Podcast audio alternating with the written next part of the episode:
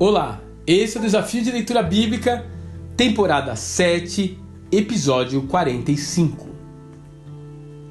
Lugares estranhos. João, capítulo 5. Aquele era um lugar bem esquisito. Ainda assim, Jesus, que havia acabado de chegar em Jerusalém para participar de uma festa tradicional judaica, decidiu ir visitar o tal do Tanque Betesda Desde os tempos de Salomão, faz-se referência a esse local supostamente milagroso.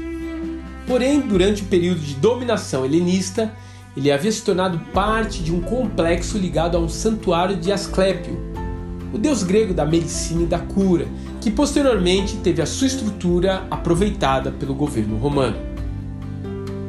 Definitivamente, aquele não era um ambiente judaico, ainda que os judeus tivessem acesso a ele se desejassem.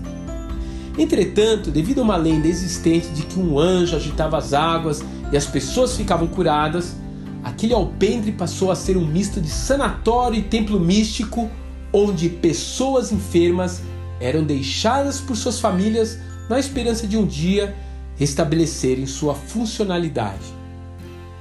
A regra de que apenas o primeiro a entrar nas águas fosse o contemplado com a bênção tornava a situação completamente injusta e desfavorável para alguém sozinho e paralítico como o homem a quem o mestre se dirigiu.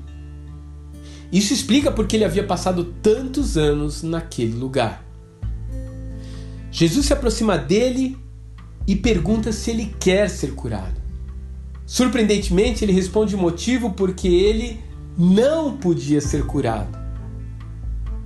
Então, ignorando as explicações daquele homem, o Filho de Deus, que não precisa de rituais nem amuletos para produzir milagres, simplesmente ordena: levanta-te e ande.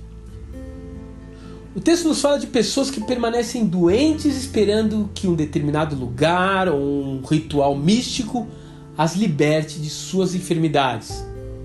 Pessoas que depositam sua fé naquilo que não pode mudar a situação em que vivem mas ele também traz uma mensagem de ânimo. Ele nos faz lembrar de que o bom pastor é capaz de ir aos lugares mais inóspitos e desconfortáveis para buscar as suas ovelhas. E de fato, ele não mede esforços quando se trata de nos resgatar com o seu poder. Que Deus te abençoe e até amanhã.